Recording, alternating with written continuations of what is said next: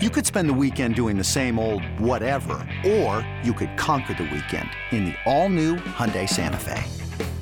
Visit HyundaiUSA.com for more details. Hyundai, there's joy in every journey.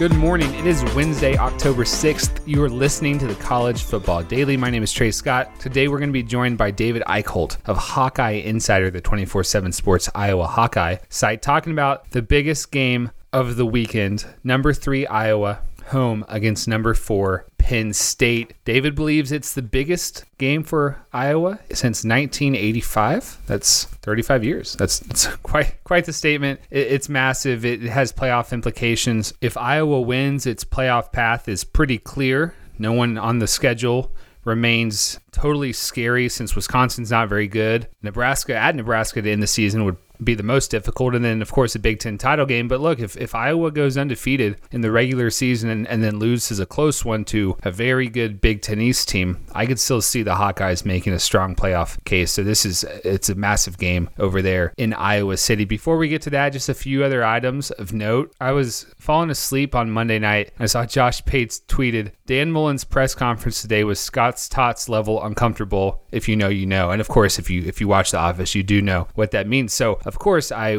had to pull up the Dan Mullen press conference on YouTube, and it was it was wild. It was 25 minutes of pure acrimony. Dan Mullen, this like weird defensive, um, but trying to be a, a nice guy vibe with the Florida Gator beat reporters on Monday who were asking him lots of interesting questions about the use of timeouts and about the lack of usage of Anthony Richardson, who only had about six snaps Saturday's loss to Kentucky. Thomas Goldkamp, our own Thomas Goldkamp of Swamp 24 7, pressed Mullen on the overall trajectory of the program. And I'll give Thomas credit. Dan Mullen kind of evaded the first question probably thought he had Thomas off the hook. And then Thomas came back with the follow up, which you're which we're going to play for you right now. Whether it's right or wrong, a lot of the fans feel like maybe you guys are kind of stalled out at that New Year's Six range. What, what is it going to take for you guys as a program to push through and, and get back to that SEC title game and you know, oh, situation where you can win it? We were we were there last year, so but, but do you understand the, the concerns about the trajectory, given that you were there last year and now you're five games in, looking at a three and two record? No, I mean each year is independent uh, of itself.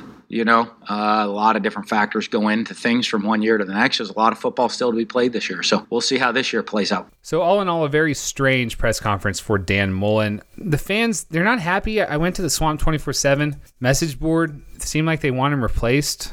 I just can't see that happening. I know that it's disappointing that Florida's three and two but one of the losses was I, I rewatched the Florida Kentucky game. I don't know how they lost that game, which does say something about the coaching staff, but they, they were probably the better team. And then, of course, the close home loss to Alabama. This is what we kind of expected for Florida this year, having to replace Kyle Trask, Kyle Pitts, Kadarius Toney. So I'm not not totally shocked but uh, I think Dan Mullen's a pretty dang good football coach, and I think a lot of football programs across the country would be lucky to have him. And I think he's a lot better than the few guys who came before Dan Mullen in Gainesville as they were trying to replace Urban Meyer. Speaking of Urban Meyer, of course, he's in hot water for his viral video that everyone's seen since last week you know, it's it's a, it's a it's a major storyline now. It feels like Urban Meyer might not survive this, and we're we're talking about this here on the College Football Daily because he's a legendary college coach, and maybe maybe if Urban Meyer gets fired, it has a ripple effect on college football. A lot of people in the past have jokingly linked Dabo Swinney to a head coaching job in the NFL. I think a lot of people would also do the same if Urban Meyer gets the boot here because Dabo's got Trevor Lawrence down there and Travis Etienne. But if you're Jacksonville Jaguars owner Shad Khan, you can't you can't go back to the college well, even though they might be totally different people. You can't. You, you got to go with someone uh, stable as far as a proven NFL stable head coach, not like a mentally stable person. I, I, think most people right now would be an upgrade from what Urban Meyer is giving them at 0 and 4. And then as far as I mean, we just got coaches. Just it's October 6th, and we've just got a lot of upset fan bases with their coaches. Uh, LSU fans are pretty pretty much have written off Ed Orgeron. Go check out the Geaux 24 7 message board. It's it's we're on hot list season, uh, talking about who they're going to get. And, Ed Orgeron, for his part, has after Saturday, he didn't seem to accept much responsibility. In his latest press conference, he does say that he is responsible for LSU's performance, though, is keeping a day by game approach and is not going to start thinking big picture and why the program trajectory has been so horrible since that 2019 national championship season. Not going to get into that, uh, is what he's saying, but he's he's focusing game by game, and and that means that they need to beat Kentucky this weekend. So anyway, a lot of drama going on. As far as the drama on the field in Iowa City for Iowa versus Penn State, we're gonna have some good, clean fun. We're gonna have a low-scoring, fun, classic Big Ten game. Let's let's listen to David Eickholt. Okay, David Eickholt joins us right now. Number three, Iowa versus number four, Penn State this week. And David, we're definitely going to dive into the game here in a second. Big picture, though, when I was thinking about the first angle to start with you was I remember last year Kirk Ferentz bad off season had to fire Chris Doyle, and I just thought for a little bit that the magic was over in Iowa City. I thought last year was the beginning of the end. I thought they would have a classic, decent season, and that could be that. And here they are. I mean, he's he's totally totally rebounded, got off the mat. I know wrestling's big up there. they look they look pretty damn good. Did you ever think that this could be happening right now after how weird last summer was? You know, I think that's an interesting question. And I go back to when Iowa started out 0 2 last year. They lost two close games by a combined five points against Purdue and Northwestern to open up last season. And at that time, heading into that Michigan State game, I wrote a column and I said, this is going to define, you know, where Iowa goes from here. This is going to define the last, you know, sort of era for Kirk Ferentz. And I called it the most important game uh, in the history of his career because I believe if Iowa started out 0 3 last year, I think all the rails go off. You know, I think you see a lot of people transfer. I think you see a lot of people buy out of the system. But I think it also goes back to when all the events happened over the summer. You know, Kirk Ferentz went up to his team and his former players and he said, Can do you still believe I can lead this program? And all the players said, yeah, they didn't want him to go. And I think that sort of confidence in him to really rebuild the culture and rebuild the program, I think that, you know, really helped the dynamic shift uh, within the walls of the program. And I think you look at right now after they beat Michigan State, after you know going through the covid year. I think that's really brought the program a lot closer together. Not that previous teams weren't close but there's just a different you know degree of chemistry and cohesiveness uh, with this group. So you know iowa's won 11 straight games since then. 10 of the 11 have been by double digits. The only time they were within single digits was nebraska when iowa only beat them by six. So you know i don't think i saw this coming but i did think they would be able to rebound. But then you look at the recruiting rankings you look at everything else and you know as crazy as it sounds you know iowa could be entering the golden era of iowa football in the last stretch of Kirk Ferentz's career. I think you look at the product on the field, look at the, look at the recruiting rankings, everything just sort of, you know, starting to blend that way and it's starting to trend that way. And I think Saturday is going to play a huge, huge part in where this program goes. Wow, that's quite the statement. I was listening to uh, Kirk Herbstreit and Matt Barrie talk about Iowa the other day, talk about the recruiting rankings and how they're, you know, classically top 25 maybe but 25 to 40 national range and 7 to 10 in the big 10 i was like well i mean a few years ago they had a few five stars uh, so they'll go get that guy when it makes sense but yeah i mean these are these are the the classic iowa kids i also think it's just the classic Iowa team, you've got one of the best linemen in the country and Tyler Linderbaum, in the center. You've got, it feels like they always have ball hawking defensive backs. No difference here. A running back, Tyler Goodson's, I think, the best running back Iowa's had since Shonn Greene. And then a quarterback who's I had some concerns about Spencer Petras or Petras, yep. or you, you, can answer that for me. Uh, I had some concerns about it. Yeah, P- Petras. Petras. He's not a. Yeah, my biggest concern was I can't ever remember how to pronounce his kid's name. Uh, but he's never gonna light the world on fire, and I'm not sure if he's gonna win a playoff game. But he's really come along, hasn't he? The last few weeks. I think he has, and I think again, if you if you tune out his first two starts where he threw four picks, he's really just been steady climbing. Again, he's not going to be a guy that you want to hinge the entire game on, laying him attack through the air. But when he's been given a clean pocket, he's shown the ability to hit deep downfield passes. And I do think that it helps while Iowa might not have the Noah Fant and TJ Hockenson at tight end. Sam LaPorta is a reliable weapon. I think Luke Lachey is going to really be in that next sort of conversation over the next couple of years. But Iowa's, you know, team ball on the perimeter as far as skill guys it's probably among the best I've seen Iowa have. And I do think that goes a long way. I mean, I think you look at Keagan Johnson, who's a four star in the 2021 class, Arland Bruce, the fourth, who's a four star in the 2021 class. They've each caught touchdowns in the past couple of weeks. And when Spencer Petras is given a clean pocket, he's shown the ability to make the throw. The real challenge is if he has to escape the pocket, he has not shown me the ability to reset his feet and deliver, you know, keep his eyes downfield or beat you with his legs. I mean, let, let me put this way, Trey, his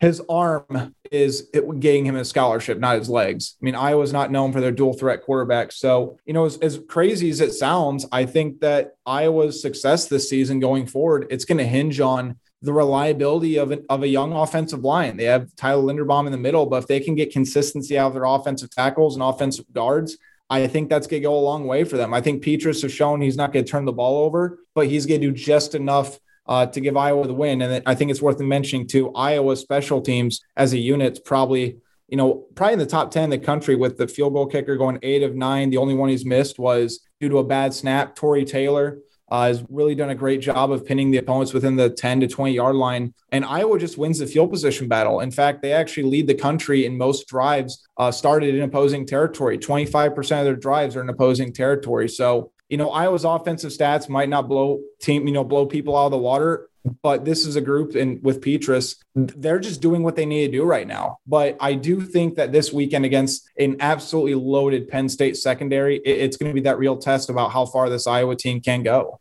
the Penn State series, if you if you throw out 2020, call it a COVID year, it's just really fun. Mm-hmm. And starting with that 27, I mean, they've played several times, a ton of times, but 2017 iconic Saquon Barkley Josey Jewell game. Penn State wins yep. by two. Penn State wins by six in 2018, by five in 2019 in Iowa City. What is it about these programs recently, especially since James Franklin got to Happy Valley, that makes for such maybe ugly, but also compelling football?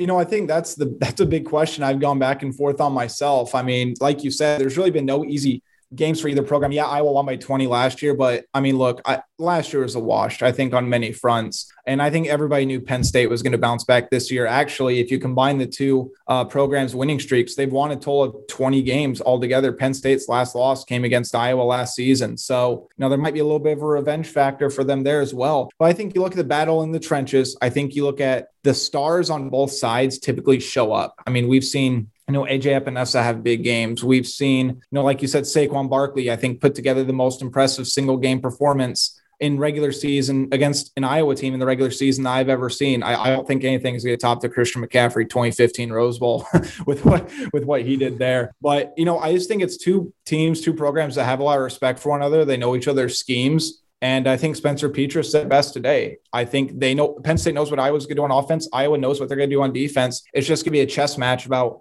who, who can better execute. And I think that both programs pride themselves on enough of the similar similar things that it really does cause these programs to play close. And you know, Wallace might not be the best comparison in the world. I think you throw it, you look at Iowa, Wisconsin, it's sort of that same boat. I mean, you're getting tough physical football. It's going to be one in the trenches. There's not going to be too much flashy unless Saquon Barkley's playing. But uh, I just think that the style of these two coaches and the chess match between the coordinators, I think that's really gone a long way in how these sort of series uh, has been decided in the past few years we'll wrap this up. I know you're in the press box and you got a press conference and, and a busy week, and I can't believe you know as we record, it's only I think it's Tuesday. Set the scene for us. I know big uh, big big noon kickoff will be there. What's it? What, what's the vibe right now around campus? What's the vibe around the city? Or uh, it's it's Iowa. It's it's October. I'm assuming the, the leaves are turning and the uh, the the temperatures are dropping. Is it football fever? Is this is uh, just tell tell me what it's what it's like when, when you look out and, and just. I'll say this. I think I think I think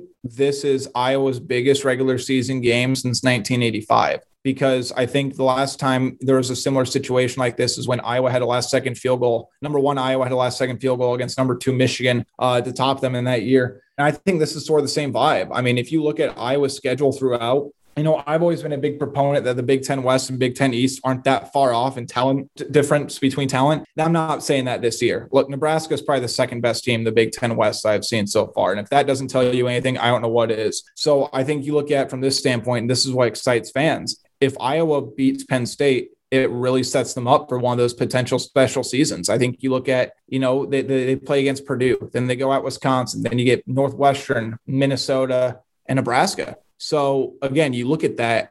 I think they're feeling good about playoff, but I think Iowa fans are also excited about the possibility of getting back to a Rose Bowl. So I think the energy is at an all time high. I think, you know, not being able to watch the team last year has certainly amped up the energy and amped up the uh, excitement. And I, I do think, I think, you know, 24 7 Sports' Brandon Marcello wrote this earlier this week, and I can't help but agree with him. I think that this could be the Big Ten game of the year, and I think that this could be an all-time classic in the Big Ten. I'm expecting two, you know, smash mouth football teams, and I think that this has the makings to uh, really set up for the winning program for a shot at getting to the college football playoff. David, we appreciate you joining us. It's going to be a fun week there. Enjoy it. Hey, thanks, man. Always good to join you. Thank you. Thanks again to David for joining us. He was doing that interview from a, I think, a closet in the Iowa Hawkeye press box. So that was that was nice of him. And I forgot to ask while we were live, but he told me after he has Iowa winning 20 to 17. That's a significant score because the Hawkeyes are two and a half point favorites. So you heard it here first. David Eickholt has the Iowa Hawkeyes covering. Our producer is Lance Glenn. My name is Trey Scott. Thank you so much for listening to today's episode of the College Football Daily. We'll talk to you on Thursday.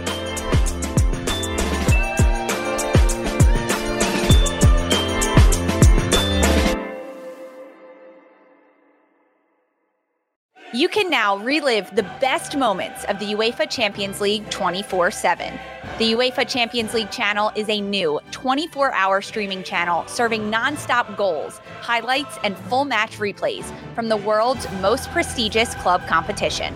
Reminisce on your favorite moments, legendary players, and brilliant goals with the UEFA Champions League channel, streaming around the clock on Pluto TV and the CBS Sports app.